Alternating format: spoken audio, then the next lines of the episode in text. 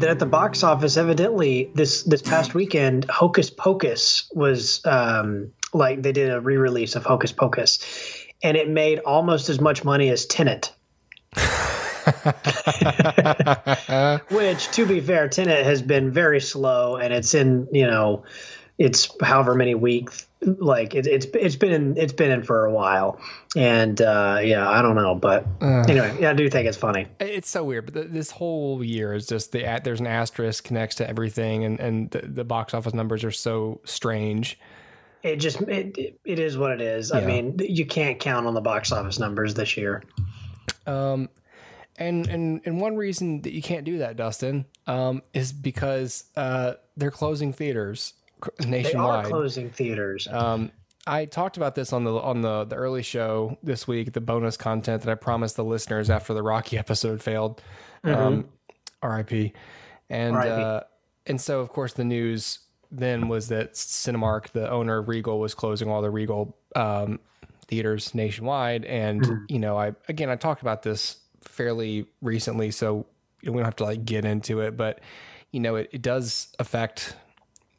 It, it's it is another thing that's going to affect the box office numbers. I don't even think we should really, you know, I don't think anyone should really pay much attention to those this year, and and mostly because one of the reasons they did it is because nothing is getting released released anymore. That yeah. that was a reaction to to MGM Universal pushing back uh, the Bond movie yeah. And I guess they had all met before. The the theaters had been like, okay, w- we can still we can still make it out of this eh, because we've got Bond coming in November. But if yeah. they move that, we're kind of screwed. And then they moved it, and they're like, okay, yeah, we have to yeah. liquidate all the theaters and fire all these people. And then today they announced that uh, Dune is going to be delayed till next. Year. Dune was going to come out December eighteenth. Yeah, and I guess and I no one considered that you know 2020 because it fiscally it was probably going to perform mostly in in the 2021. I don't know. Sure. Well, but, so so that's Warner Brothers. Yeah. And so is Tenet, right? Yeah. So so undoubtedly they're looking at the Tenet numbers and saying, ah. Oh, yeah, we, we we can't release this now. Yeah. And I think that's the same thing. I, I believe, if I'm not mistaken, last I heard, Wonder Woman was supposed to come out in December and and i'm sure like they've already made like the grand announcement like only in theaters wonder woman 1984 right. so like they'll either like you know go back on that deal and release it you know streaming or or they'll just wait and like push it back. And i i would imagine warner brothers is going to push it back because that's also wb so like that's the weird thing is it's kind of like the dominoes fall because like once one of them decides to push back then they all start pushing back. And bond was one of the first ones to get pushed back. It was like a very early casualty of of covid where it was like i think it was due out in like march or april. Yeah. And and it was like that and a quiet place too which was re- which was supposed to come out like a you know like a week into yeah, the quarantine it, it was about to it was about to premiere that yeah, week. and and they pushed both of them back. And uh, and I remember thinking then like, oh come on, they, we'll be back to normal by by November for Bond. And yeah. it's like, and then and then like a few weeks went by, and I was like, oh. oh, oh no, I oh, don't no. think so. no. I don't think we will. And and uh, and so yeah, I was just kind of waiting for that to happen. Like you just know, eventually at some point, it's just not going to work out. It, it isn't, and uh, I mean, even I was like, "Oh, they're not pushing Black Widow back, so maybe we're mm-hmm. good." And then when they pushed that, I was like, "Oh, you know." And and now, of yeah. course, that was pushed to November, and now they're pushing it yeah. back to to next summer. And I think everyone is now just banking. The only person, the only studio that's gotten this right so far is Universal pushing back F nine. Um, yeah, yeah. And, and now, you know, I think everyone is banking on next summer like hopefully by then we've got a vaccine or we got enough people vaccinated or we've got a better way to show theaters to, to social distance in theaters but yeah. but at that point everyone's just like you know what we're we're kind of just done um, with the 2020 year and we have to regroup and focus on making next year profitable or we're yep. really screwed you know this might be a conversation like a different conversation like for for a longer form kind of a thing um, and maybe with people who are maybe more knowledgeable than I am, but but um, do you think that the theaters will come back in any significant way, or or that they'll uh, in terms of like how they were or that they'll have to readjust? Because i feel like like what we've grown up with and what we have experienced over the last few years especially has to change and it has to be altered. The problem is the studios don't see it that way like the studios have no they have no reason, and especially now as like VOD is taking off, they have no reason to say, "Hey, we got to look out for the theaters because that's where we exhibit." Right. So they're going to get greedy and they're going to say, look, we can do this virtually. So there's no reason for you, for us to take care of you. And meanwhile, the theaters are going to say, we have to change our business model in order to, you know, work with the studios who don't want to work with us. And then the business model has to completely change. And, and and I just foresee like like I don't know when Regal comes back because that that's what this is is like we're closing down temporarily. To be reopened at some time in the future we don't know when. And um but I just cannot imagine them coming back and it being just how it was. I, I think things have to change yeah I mean I I've I've I've I don't want to say I've long believed because it hasn't been sure. long, but I yeah. I am of the belief that this was all going to happen. Like theaters were going to yeah. close gradually. And now they've closed dramatically quickly because of everything that's going. Because nobody, it's not just like a slow lack of interest in the theater experience as as the status quo. It is yeah. we you can't go to theaters. There's nothing to see. Yeah. Um, yeah. And uh, so that is accelerated and it has not given them enough time to think of an alternative or to build up their existing business model. And so, of course, now you have all these massive closures, mass layoffs, and AMC isn't closing, but their stock dropped like, dropped like ten points or ten percent, something, something huge. Yeah. It dropped yeah. because, well, geez, what are they worth now? Because if theaters are starting to close, they're not they're not worth any right any money exactly. and and, and uh, or any stock and. Um, I I think that I don't think we'll come back full blast how we were. I think we come back and you know, because it just it, it, probably would just cost so much to even buy back buy up all those properties again, and you're better off just pick strategically going. Okay, we're going to come back, but we're going to have to build from the ground up. And if we're going to build from the ground up, why don't we focus on this amount of screens? Let's put some food in there. Let's get a bar in there. Let's let's let's liven up this experience because if we're going to make this investment worth it, we have to diversify our business yep. model. And the example I pointed out in the in the podcast was. Um, like a theater that had a restaurant in it where you could yeah. go dine in before you go into the movie, or you could just dine sure. there and not see a movie. But then sure. I thought, well, that's a pretty thin margin too. Maybe that's not the best example of a of a right. business that would thrive during a pandemic. But but but the, the idea is still there, which is these the theater experience can still be the theater experience in terms of seeing a movie with a crowd, but the the, the building, the real estate that's going to house a theater has got to be diversified um, because as we've seen i mean it was already dying a slow death because people were the experience is less special so you got to make it more special to the common yeah. moviegoer and especially because people just have less walking around money in yeah. general and and I would agree. I think it's such a weird situation because there's no other business like like if you look back at like Circuit City, you know, before they went went under, it's like there's no other business where a a you, like an entire uh, an entire grouping of of products is being kind of pushed out like that that that market doesn't work the the business model doesn't work. So i don't know let's put ice cream in it. You know what i mean? Like imagine if best buy is like we fell on hard times so now we serve meals here. Yeah. Like that's such a weird concept but with the with the movie theater like that's a logical step but it's still illogical i think to some theater owners to say like i'm not in i'm not in the restaurant business. You know what i mean? Like for them to for them to just like concede and say this business that I thought I had, which was movies, because I love movies, now I have to be a restaurant too in order to compete. It's yeah. such a strange world to be in. But um, but yeah, you're right. Like you have to make it an experience. And for too long, and I, would say especially in the last you know 20 years, the theater has been largely disposable.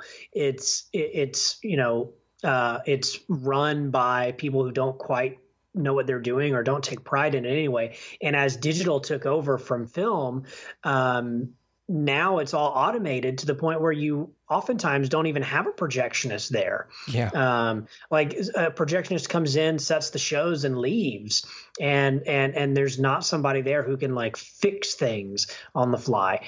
And um, and that that just I think takes away from the experience. And so, yeah, I mean, I don't know what you do other than put in food or a bar or I don't know, like some sort of weird retail thing or like whatever you do. But essentially, it's making it a different business. We just also happen to have movies, and that's really weird. But that's kind of the way it's going to have to go. And and another thing is like you had mentioned the screens. Yeah, I think I think the multiplex will die.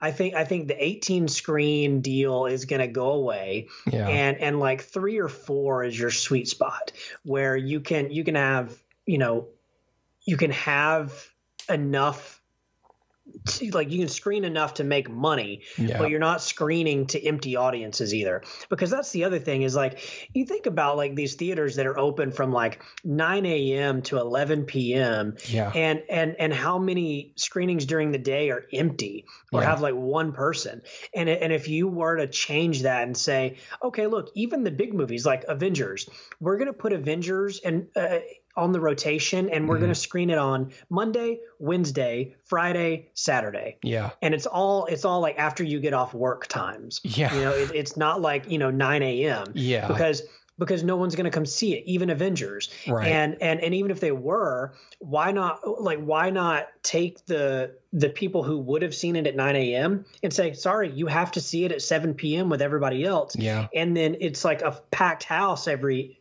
every night because there's fewer offerings. Um, I don't know. I, I, I think there's got to be some some change to the business model because at least then, like if they're not doing a, a 9 a.m. show, then they're not they don't have to pay those utilities. Like the the theater could like the theater could literally open at five yeah. and close at eleven. Th- that saves you on staffing. That saves you on utilities. That saves so much wear and tear on your projectors and your uh, speakers and everything. Um, so I don't know. I don't know what the answer is, but yeah, I mean the the truth is, I mean things have to change, and and I think um, you, you, and I were talking off mic. What COVID has done is reveal problems rather than necessarily create them. Cause, yeah. Um, and, and maybe it has caused some, but but it's certainly revealing problems. I'd say it's accelerated an existing yeah, problem. Yeah, I mean, yeah. it, it, didn't. The theaters wouldn't have died this way. It wasn't like everyone was going to stop going to the movies, but it was right. the most dramatic worst case scenario. Like when you think about, oh hey guys, by the way, the theaters are dying a slow death. Well, it's not like everyone's going to stop coming to the movies for several months, and then right. that's exactly what happened. But it, yeah. it, it's not like it would have. It's a it's a freak accident, you know. Yeah, yeah. Um, yeah, but, I mean, I, I, can only think like if, if things had progressed normally, if if COVID d- did not exist, yeah. um, I, I would have at least by this point, I would have been to the theaters, you know, five or six times. Mm-hmm. But I've been zero times. I think I think February. I think we were reaching a we were reaching a nexus of of all this culminating because you had like you mentioned these long hours that the theater is open but we were i keep thinking like what were we into? Like what was going on? It's because it's hard for me to even remember in the same year that happened but what was our big thing? What what was our our telltale sign of excess mm. as a, as an as american you know industry? What what was it? And it was it was we're going to opening weekend now includes Thursdays and in some cases Wednesday night at midnight. And it's like yeah. that's what, what was going to keep happening. It was we've got to make more money at the theaters, and so if if if the theater is if we're going to even put our film in theaters, the theaters need to like show this thing like midweek to count towards yeah. the box. So box office was critical, and yep. theaters were like, please keep your movies coming to our studios because to our buildings because you, we know you can put it on streaming. And that was a big thing happening right before this was the whole thing with Universal and Trolls, and yep. that was already happening. And uh, COVID just accelerated that. Like, well, screw it, we'll just put it on VOD, and then that whole that whole thing was was a huge a huge thing. And I think that we would have gotten to a place where we've got we've got more and more movies playing earlier and earlier in the week, more and more screenings packed in into more and more screens, and more and more teenagers who are not going to get more and more money to work more and more hours to service all of those. Right. And so what was going to happen was quality was going to go down. And yeah, you make money. People are going into the theaters because you're giving them these opportunities, but yep. ultimately that would have that would have accelerated slightly the idea that this sucks. I yeah, don't, yeah, I don't, this, yeah. this is an ordeal. I have to wait in line forever and the food sucks and I, and I can't bring water in and there's kids here and it's mm-hmm. late and it's a the people beside night. me are annoying. Yeah. And so like, so the studios get what they want, but not really because this is where we try to cross over. We always try to be altruistic and idealistic about this experience where it's like, yeah, great. The business goal is achieved. Asses and seats, money and money and wallets. That's great. But yep. for us, the consumer, and for the general idea of how this should go, best case is you have a dip in quality. And you're making money, but people are having less fun at the theaters and they're going to stop yep. coming. And that's what yep. was, that's where we were when COVID hit was we were shoving these movies into, into the cinemas and we were, we, the, we, the theaters and the, and the studios were like, we, they've got opening weekend, like jobs are on the line based on that. And it's just, yeah. it's, it's bananas. And so at least what's happened, hopefully in the past few months is no one's gotten fired because a movie's performed poorly in the box office because the box office is irrelevant right now. Mm-hmm. Or it's still so relevant you can't open your film like Bond. They were like, this film needs to be seen by an audience in a movie theater, and it's like. Again, there's a there's double side. Oh, because you need to make the money, but also because you believe this should be seen in front of a, a, a live audience, and the live you know mm-hmm. an audience, yeah. and yeah. and and so, but when when you're only measure for success is that experience, it becomes hard to to accept any other way of it going down. Right. Yeah, and and I think I think to speak to the decline of quality mm-hmm. um, you know uh, there there's this thing like if you go to the theater like proper like to a live show and and you are acting a fool in the in the theater like there are ushers that will come and escort you out yeah there's somebody who will be like i'm sorry you're causing a disruption you need to leave yeah but but we've gotten to a point in, in the movie theaters where like we don't we don't treat it with that level of respect. And so so it just adds to like the the you know it just adds to the decline of the experience. Because anybody can go in there any you know 15 year old who had twelve dollars on their you know on their person, and that's all the money they have to their name, and they just needed something to do, and mom just dropped them off. Yeah. like that, and then they just get in there and they act like crazy, and there's nobody who can say, "I'm so sorry, you need to leave," yeah. and you're not getting your money back. Right. Yeah. Yeah. And and it just you know it it it promotes that because there's no there's no ramifications for ill-behaved people. Yeah. So yeah, I don't know. It, it, it's it's a thing, they're, but they're gonna have to they're gonna have to change when they come back, and I hope they realize that.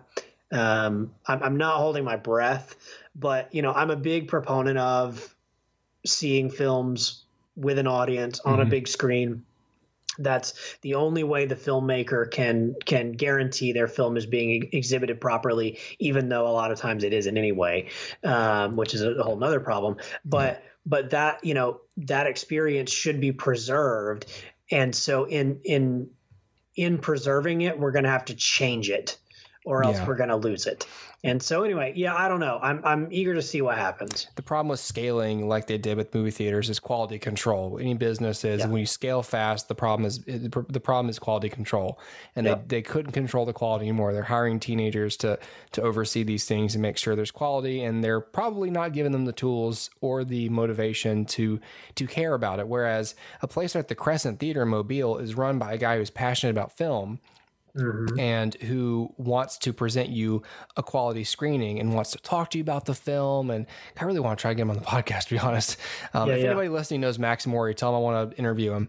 Um, but, uh, uh, but I, so there, that's one end of the spectrum. And Max shows like, a, a, you know, films that are you know wide release films that were kind of lesser known sometimes they'll show an anniversary screening like he's he is the, the quintessential local cinema one mm-hmm. screen you know, and and and and an art and an artistically minded person picks what we're watching, and then you have the Nexus in Westmobile, which is more commercial but still small run, and it has two screens and a bar upstairs with a trivia night, diversifying of, of business business model. Uh, great food, great drinks, um, really convenient service, and mm-hmm. um, a really nice cinema experience.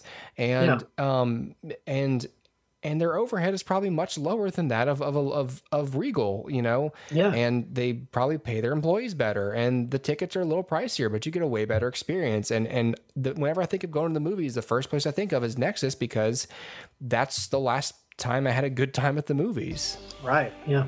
All right. Um, let's go to break, and then we'll come back and we'll talk about our, our films of the of the night. A um, couple of Netflix films Ooh. for you.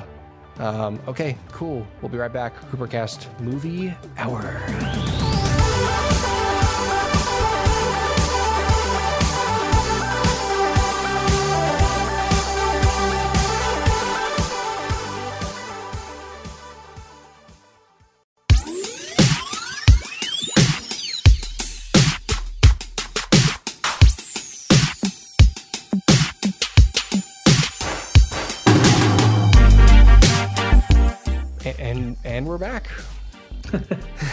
Quick. that was so quick. Um, got a good, healthy, healthy amount of industry talk there. Yeah. For you. Um, all right, Dustin, let's get into a film that you saw, and this is Enola Holmes. My genius brother. He will have all the answers. Enola. Where's your hat and your gloves? Well, I have a hat. Just makes my head itch. And I have no gloves. My God. A wild woman brought up a wild child. Who will make her acceptable for society? She seems intelligent. There are two paths you can take, Enola. Yours, or the path others choose for you. It is time to find my mother. The game is afoot. I saw this film as well. You did? I saw it, Dustin. I didn't want to I tell you. I did not know this. Bing! Oh, it's a surprise to me. Oh. Happy birthday. Um, Enola Holmes is uh, is a is a movie, and uh, it was like what number one on Netflix for quite a while. Probably. It's probably still in their top ten. I'll double check. Um, but it, it it's um, it stars Millie Bobby Brown as Sherlock Holmes and Mycroft Holmes' uh, baby sister. Um, Enola is raised by her mother, um, Eudoria Holmes, um, mostly after the death of her father, and or presumed death, maybe, and after Mycroft and Sherlock were grown and moved away.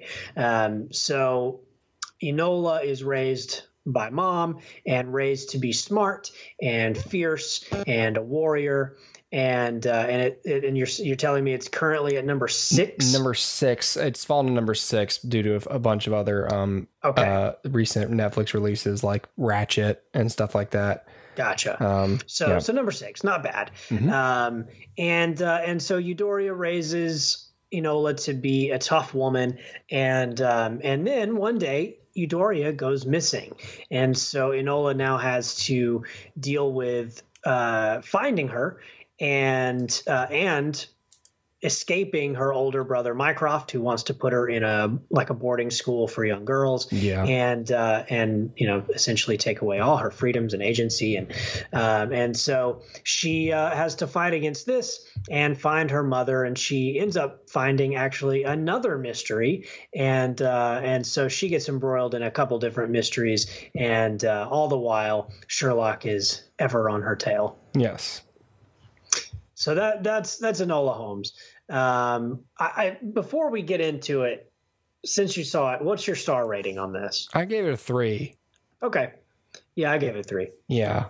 I I, I think I think I, I, I didn't think of it as high as a three when I saw it because it was just it was what I expected. It was it was a um it was just a very light, very in a way though, kind of just quirky um story that takes place in a familiar IP, even though Enola Holmes there is a book series that these are all based on.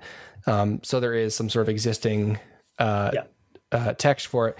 Um, I gave it a three because I was like, you know what? This is for kids. This isn't for people like me who loves Sherlock and I love very serious mysteries.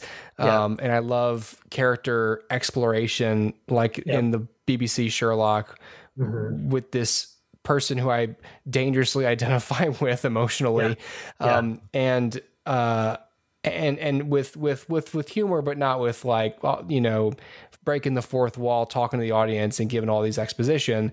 And yep. Holmes is not for my sensibilities, but I'm not the target audience. Um, sure. And I I think the whole time I was just like, I just want to see Sherlock Holmes do stuff. And and no and no yeah. offense to Enola or any of this, but I it became clear pretty quickly like this is not this is not what I'm looking for in a story, and I need to make sure I I realize that.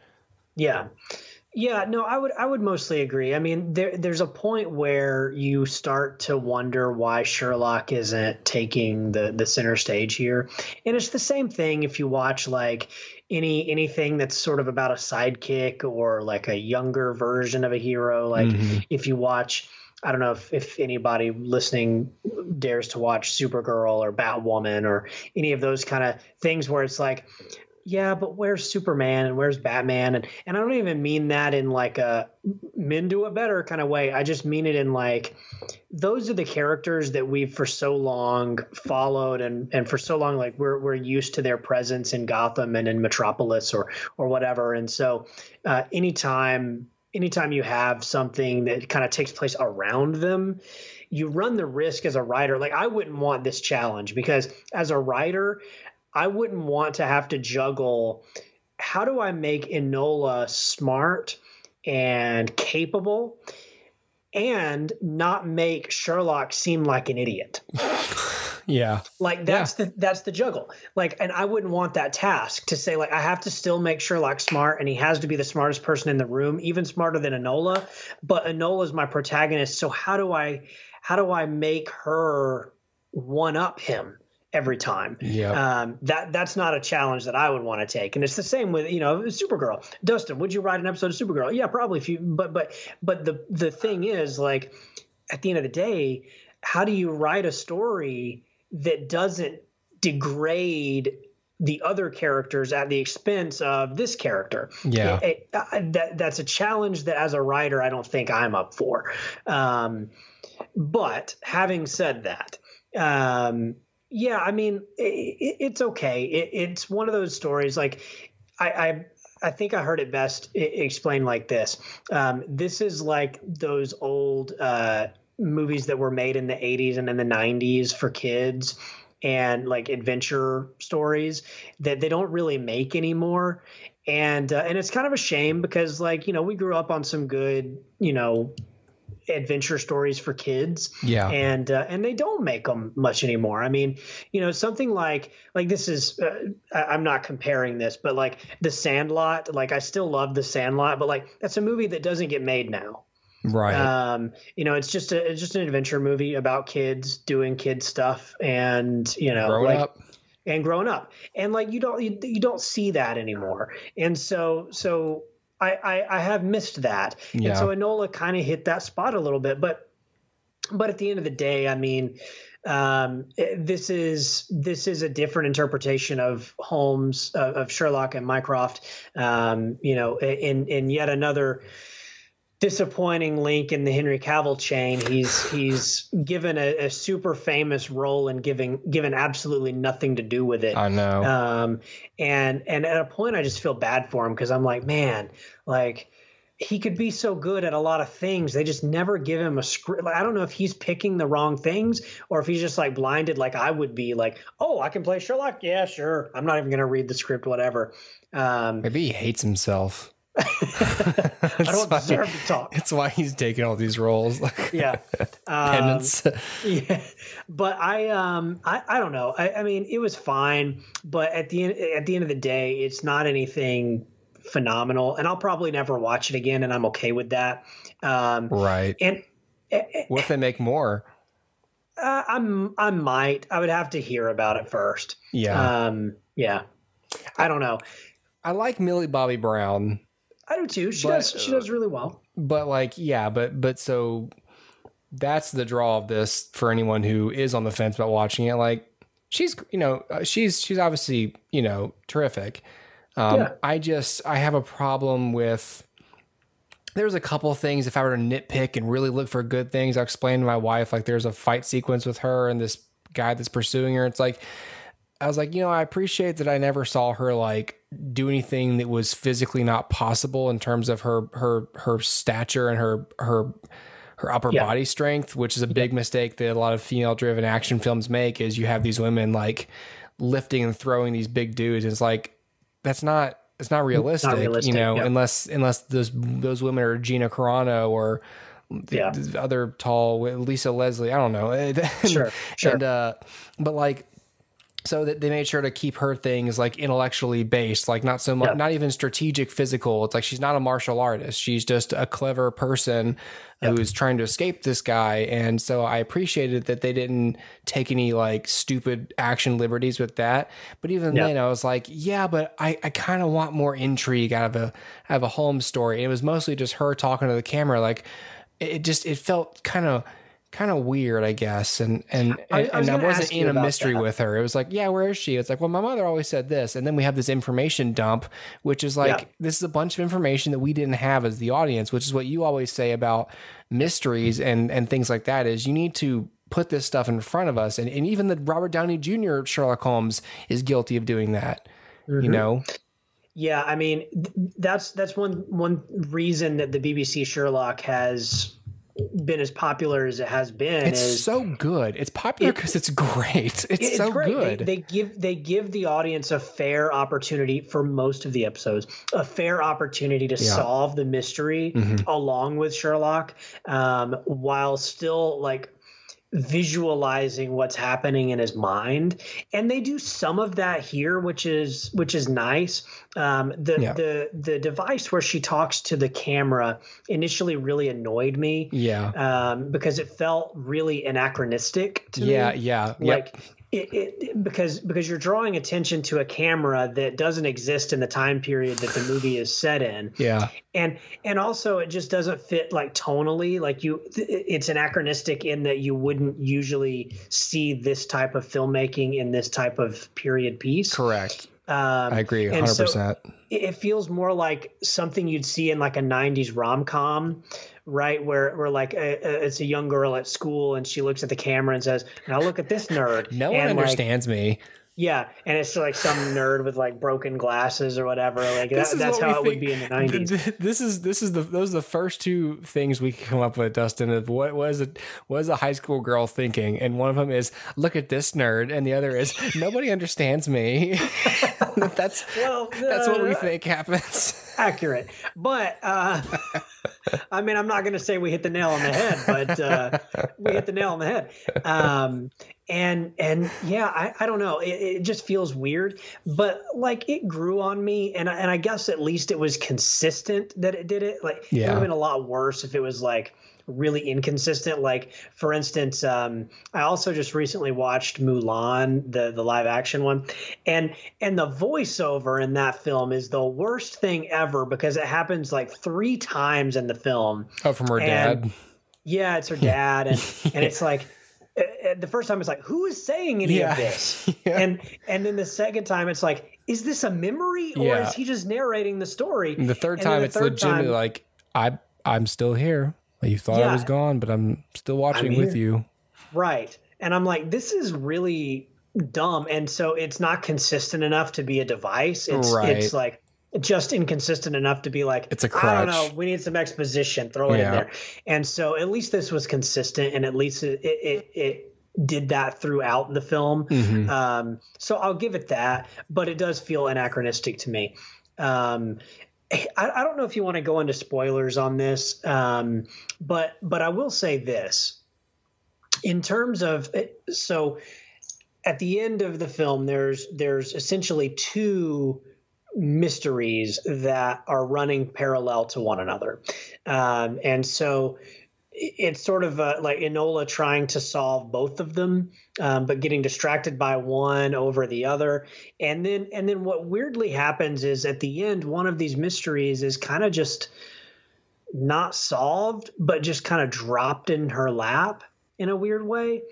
And, and that really bothered me. And I think it makes for a really unsatisfying ending because it, it, you've built this thing up for her to be like a master sleuth and then for her to just be given an answer even though it doesn't answer everything it for it not to be like of her own doing really it, it feels really unsatisfying you're me. referring to the, the apartment yes uh, correct. yeah i felt the same way i felt like oh well geez that was a lot of hard work for all you had to do was go home and there's the yeah. answer well, because it's not tied to her development as a character. No. It's just like dumped in her lap because I guess as a reward for doing the other, but like some sort of weird cosmic reward but yeah it's but it's it like an allegorical reward like you've you've you've put the you put the time in you've actually like you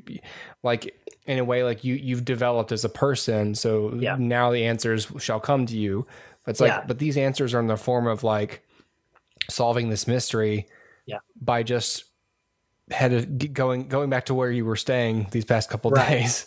Right. But but like that would never have happened in a Conan Doyle story. Like Sherlock would never just like come home and the answer just be there and he'd yeah. be like, "Oh, oh, oh yeah, oh, that's it." Good like, thing I had to poop. Right, right. It, with with a Conan Doyle story, like it would have ended with like, okay, the the person shows up in the apartment. Cool. Uh, but also, Sherlock has one last twist for the audience because oh, he right. figured this out pages ago and enacted some secret thing. Yeah. And then and then it becomes clever again. But but even then, it's like you gotta you gotta tie it to development. You have to tie it to their hard work as like a a uh, a culmination of their own skill. I don't know. Yeah but but yeah i mean I, I, don't have much more to say i mean it's it's well performed um, like i said i wish henry cavill had more to do um, it, it, and and i miss um, so sam claflin plays um, Mycroft Holmes. He he he does not hold a candle to Mycroft on uh, the BBC's Sherlock, who I think oh, is played man. by Mark Gatiss. Is that correct? Mark Gatiss. He's so good on, he's on the so good and slimy yeah. and like so good. He's such a um, bastard. he is. Like you just want to hate him. Yeah.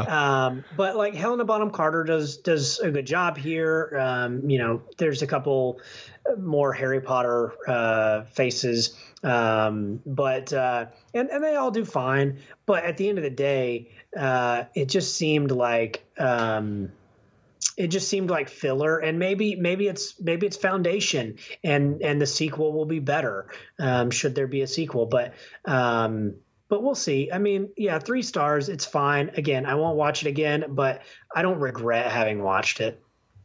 I might. Hey you know what's weird? What? Um, frances de la tour is in this film. Um, she plays the grandmother. Okay. Um, and and she played um, Madame Maxine in um, Goblet of Fire. Oh wow! Yeah, and and what's weird is Whoa. like I didn't recognize her. Speaking and of so, tall women. yes, yeah, right. I didn't recognize her and in this film. And when when she was on screen, I said to Sarah, "Geez, where'd they find this lady? She looks just like Michael Gambon." and then and then come to find out she was Maxine, and I was like, "Oh, okay." Well, all right. All right, I guess uh, I guess that's that's where you go when you're in a Harry Potter movie. You just start to age like Michael Gambon. Yeah. I think that the the Helena Bonham Carter is really like slumming it lately, and she, like, aside from like the Crown, I think that she sure. is sort of like, you know what, people just kind of like me, and I'm just gonna yeah. sort of take a few I'm roles go for, for the next like six yeah. years th- that's just purely exist on people's like my likability. Yeah. Oh yeah, I'll be in Cinderella. Yeah, I'll be in Enola Holmes. Sure she's she is really likable. But what's weird about yeah. Helena Bonham Carter is she's likable and she's hateable. Oh yeah, like she can do both. Yeah, she know. Yeah, I do not want to underscore her talent. She's she's underrated as as an actress. Oh, oh totally. Every time she's I see great. her in something, I'm like every every time I see her name, I was gonna say on the call sheet, um, on the on on the cast list, I'm always like, oh, okay, this is probably worth checking out. Yeah, exactly. She's great. Yeah, she's a scene stealer for sure. Yeah. All right. Um, for final film of the night, uh, I want to talk about a documentary that I watched uh, the other night. This is on Netflix and it is called an American murder. Sorry, American Murder: The Family Next Door. My name's Nicole, and I'm calling because I'm concerned about a friend of mine. I dropped her off at her house at two in the morning last night, and I haven't been able to get a hold of her this morning. I've gone to her house, and her car is there. She won't answer phone calls. She won't answer text messages. What's her name? Shanann Watts. There's only one person in this room that knows what the truth is. And in about five minutes, there's going to be two of us. This is a true crime documentary film directed by Jenny Popplewell. Quite a bubbly and uh, positive name for such a dour subject. This say is, sounds British. I don't know for an American murder. Yeah, um, those Brits are coming over here and taking all our stuff all the time. Taking all our murders. Taking all our murders. you, you, you, didn't get enough of your own murders with Jack the Ripper. You had to come over here and take all of Steal our, our murders, domestic murders. Right. um, this is a, a, true story, true crime um, about a. Um, in, this is 2018. This is again very very recently. Um, the Watts family murders, which took place in Frederick, Colorado. Um, I think it was during the summer anyways, uh, two years ago, and um, and th- this is what is currently number one trending on Netflix is is this documentary. Mm. Um, I it, it's about sorry the the the story is that um, there was. Uh, it initially began as what was believed to be the disappearance of Shanann Watts and her two daughters. Um, and uh, and then it became known pretty quickly that something more nefarious had happened. Um, it's hard to talk about this documentary without telling you what happened.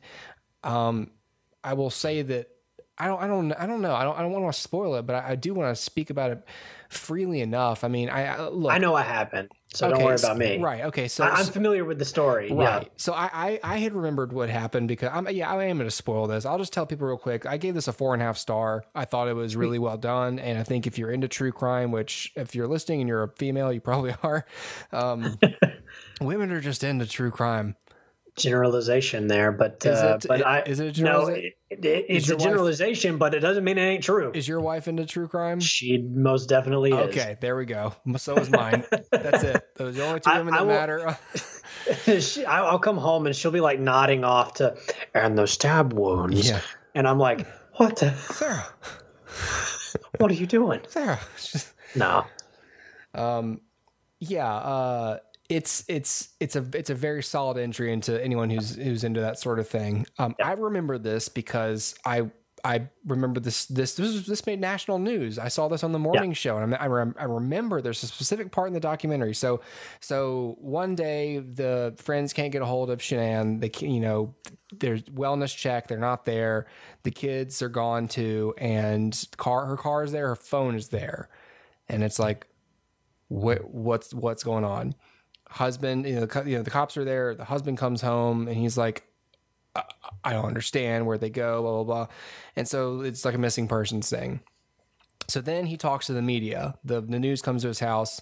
And I remember I was telling my wife, I was like, there's the porch. I remember that porch because he he sat there, he crossed his arms, he he he gave an interview on his porch, and he's just standing there, and he has like this weird grin on his face, like not like a but mm-hmm. like like a like a nervous grin, I guess, whatever. But yeah. he's just talking about like I, I just I want them home. I just whoever's got them, if she, if they've been taken, come home. If if she if she left, come home, please. I just want to see my family again. And um and I remember the director when we were looking, we were playing the soundbite. He was like, he did it. he was just he was just like something is not right about him. I think he yeah. did it. And I was like, you think so? And he was like oh yeah, just look at him. Yeah. And uh, and he he did he did yeah. do it, and he's not uh, very good at covering covering himself up. Right. Some people have have since reviewed this documentary, and they're like, he's the dumbest criminal around. I don't think he was that dumb, but he definitely this case was solved relatively quickly. Um, yeah. Uh, but what's what's special about the documentary, I think, is because again, you we know the outcome, we know the perpetrator, but you don't know all the details. You don't get you haven't we haven't seen the body cam footage. And the the most interesting thing about this documentary is that this is most documentaries talking heads, voiceover. No talking heads in this documentary. Mm. No voiceover from a narrator. there's just some title cards maybe just to mm. orient you on a few things, but the rest of it sure. Is entirely exposited through body cam footage. There's extensive body cam footage from the officers. There's extensive um, interrogation camera footage. There's mm. a lot of context, emotional, um, and and and um, emotional um, and uh, logistical context from um, Facebook videos because Shanann was very active on social media and she was very like open on social media about like anxiety and, and struggles and stuff like that. So a whole lot of what they were going through as a couple is out there. Mm. Um, and there's a whole lot of logged, you know, phone interviews from the police, uh, uh, just from from friends and stuff, orienting all the uh, what's going on with them. So it's a very well done story told. That you know they arranged it and they didn't have to do any voiceover. And I just think that that's really interesting to see a film that. Uh, to see a documentary that that doesn't feel like an extended news report, which is what yeah. most documentaries just by by default of their their yeah. um their format are. Sure. This isn't, and I thought that that mm. was cool. Um, it's uh, so I think it's well done. I th- I think there was a few times where I just I I I lost it because you know at a certain point you you think about whether people are sad because these the children were killed and then like mm-hmm. eventually you get down to like to you know he's telling you know him slowly admitting what happened and the the the different ways he tries to lie and tries to cover it up. At one point he claims and he tried to put out there and that was in like the official charges. And so this got out into the public because of the trial that he was claiming that his wife had killed their kids and that he killed her out of like he just in a blind rage like he then killed her. And so mm-hmm. for a, a, minute there people people believed that because that's what this yeah. dude said. And then it was just and then finally it was just like no she didn't do that. She didn't hurt them. She didn't lay a finger on them. That was you. Yeah. And and just all essentially for an affair. And um and uh, so it's it's just uh, I don't you know it's normally I can tell you like well here's what the moral of the of the doc here's what this documentary is about. You know mm-hmm. be careful of prescription drugs. Hey be careful about you know social media.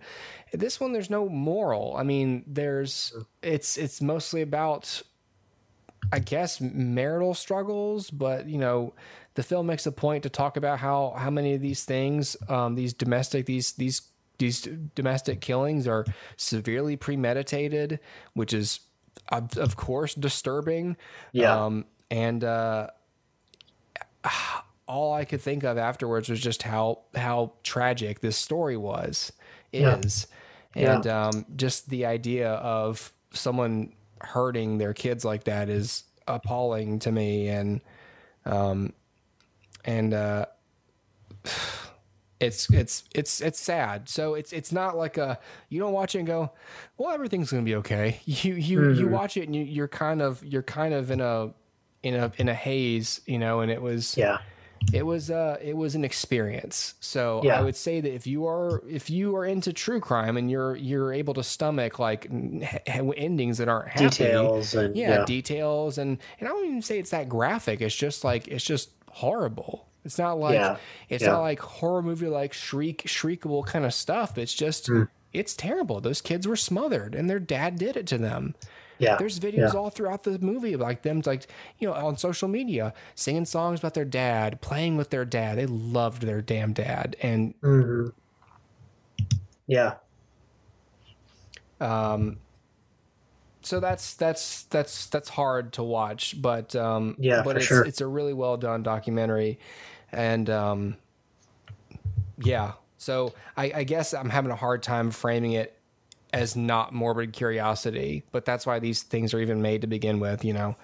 So. I don't. I don't even think it's morbid curiosity. I mean, it's uh, it, it, can serve a lot of purposes. Um, I mean, I guess maybe that's one, but it, I, it's also like informative in that, like look at these warning signs and be aware yeah. of what's going on around you and don't take it for for granted that like you know don't take anything for granted. Yeah. But yeah, I mean, it's it's uh, it's it's rough, man. But yeah, I remember the story, and I remember it's just so rough, and like, um, I know we we've been wanting to watch this one. Uh, we just haven't gotten around to it. Yeah. Um, but it is one of those things. It's like, well, I know how it ends, and so the incentive to like dive back into it and watch it is i mean it's there's not a lot of incentive other than like you know it's it's it's i guess it's always just interesting to to even when you know what happened to to just see yeah. for yourself the way these human beings just just emotionally what it looks like for someone to I guess it's just the interest in human behavior that really gets you into yeah. something like this. Yeah. Like, wow, it's fascinating. He's still denying it. Like he failed a polygraph. He's still denying it. The woman who gives him the polygraph is a machine. Yeah, she, yeah. She she acts totally normal and gets in like all relaxed and stuff. And then like after like the first question, she's like, I, am gonna need you to calm down. You're like all over the place. Your levels are all over mm-hmm. the place. And she said to him before the thing, like, you know, so here's how polygraph works. But and just so you know, if, if you are hiding anything, it would be really stupid of you to be here today taking this polygraph. Like that'd be a yeah. really dumb thing for you to do. But yeah. but you're not dumb because you are not going to beat it. Yeah, right. And, right. And, and and so he's just like sitting there like oh, shit, you know. And and yeah, I'm not dumb. I'm smart. Yeah. I'm the smartest. And of course, he fails the hell out of it. And so they come yeah. in, and she immediately is like, "All right, so you failed this polygraph." So, mm. and it's in the trailer. She says like, right now, there's only one person in this room who knows the truth, and in about five minutes, there's going to be two. Yeah, and she's just very confidently like like n- not even intimidating. Like th- that's the thing. Tara Tara was was moved because she was like, I'm just I guess I'm just struck by how how kind they're being to him. There's no yeah. good cop bad cop like you know like intimidation factor here because that's not what gets people to confess. You got to right. you, you, know right. it doesn't work and it's not really humane either. You know sure. they they just they don't know they're trying to get the truth out of this guy and yeah. um and, and so even when he fails the polygraph, they still gotta be like, what happened? Just tell us what happened, right. you know? And it's, it's really, it's, it's heart wrenching. And I got, you know, like I said, it got me a few times and I just, I just, I guess I felt validated that I would never do that. you know, like, you know, it, it was, right, uh, right, it was, it was nice to, just remember that like hey this this already happened. This is out of my control and i'm yeah. i'm i'm watching i'm watching something but like this isn't happening right now. It was just weird to have to right. remind myself of that. So anyway that's that's american murder. It's I, I don't know if they're going to make more of these if american murder is like a series title and they've got subtitles for different story i don't know if this is going to be a docu series i suppose it could be and i'm suppose i suppose they you know equal quality from those other ones but Mm-hmm. I, I, I only watched this because I remembered the story as it yeah. happened in real time, and you know, if this had been a completely new thing, I don't know that I would have gone for it. Yeah, you know. Yeah. So yeah, that's the one there. Okay. Okay. Fair enough. Yeah. I think the, I think we'll pull I think we'll oh boy I don't want to leave it there but I don't have much else to, to talk about I mean we don't have time for any, any other movies tonight so right um yeah uh I've got uh, Dustin. You gonna you gonna watch the Social Dilemma? Yeah, I'm gonna try to watch it this week, and so maybe we can talk about that next week. Yeah, I've got that. Um, there's a documentary also on Netflix, just like the Social Dilemma. Uh, it's called Take Your Pills. It's not recent, but that's on there too about Ritalin. I saw that, uh, so I might talk about that.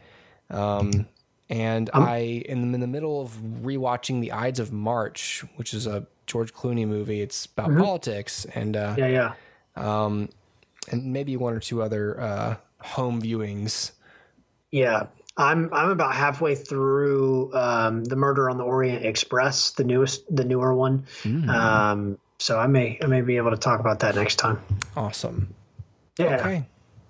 By the way, one of the things that I did think of during Enola Holmes was how much I really wanted to watch the BBC Sherlock again. Right. I got at least the first two seasons on Blu-ray, and I think the other I don't know where the other seasons are, but um, I think they're all on Netflix. Man, there's just there's just so much fun. I know they're if so. You've good. never seen that show? You guys are missing out. You got to check it out. This this is yeah, this was Benedict Cumberbatch before he was like anybody. Yeah. It was like, well, he was becoming somebody, so that it was like it, it, this is what made him he become somebody. nobody. He could have been the contender. A nobody from nowheres. Some kind of Cumberbatch. You want to be a star, you gotta do the films, and you gotta be the Sherlock. You gotta be the Smaug. you better smaug it up, boy. S- smaug this joint with me. yeah. All right. Uh, that's it. All right, Dustin. Thank you. Thank you, man. Thank you, thank you for for doing the show and thank you for contributing to that strange joke. yes, you are welcome. Smaug it up. Smaug it up. Sm- smaug this weed, or we have a problem. now I want to see Smaug movies.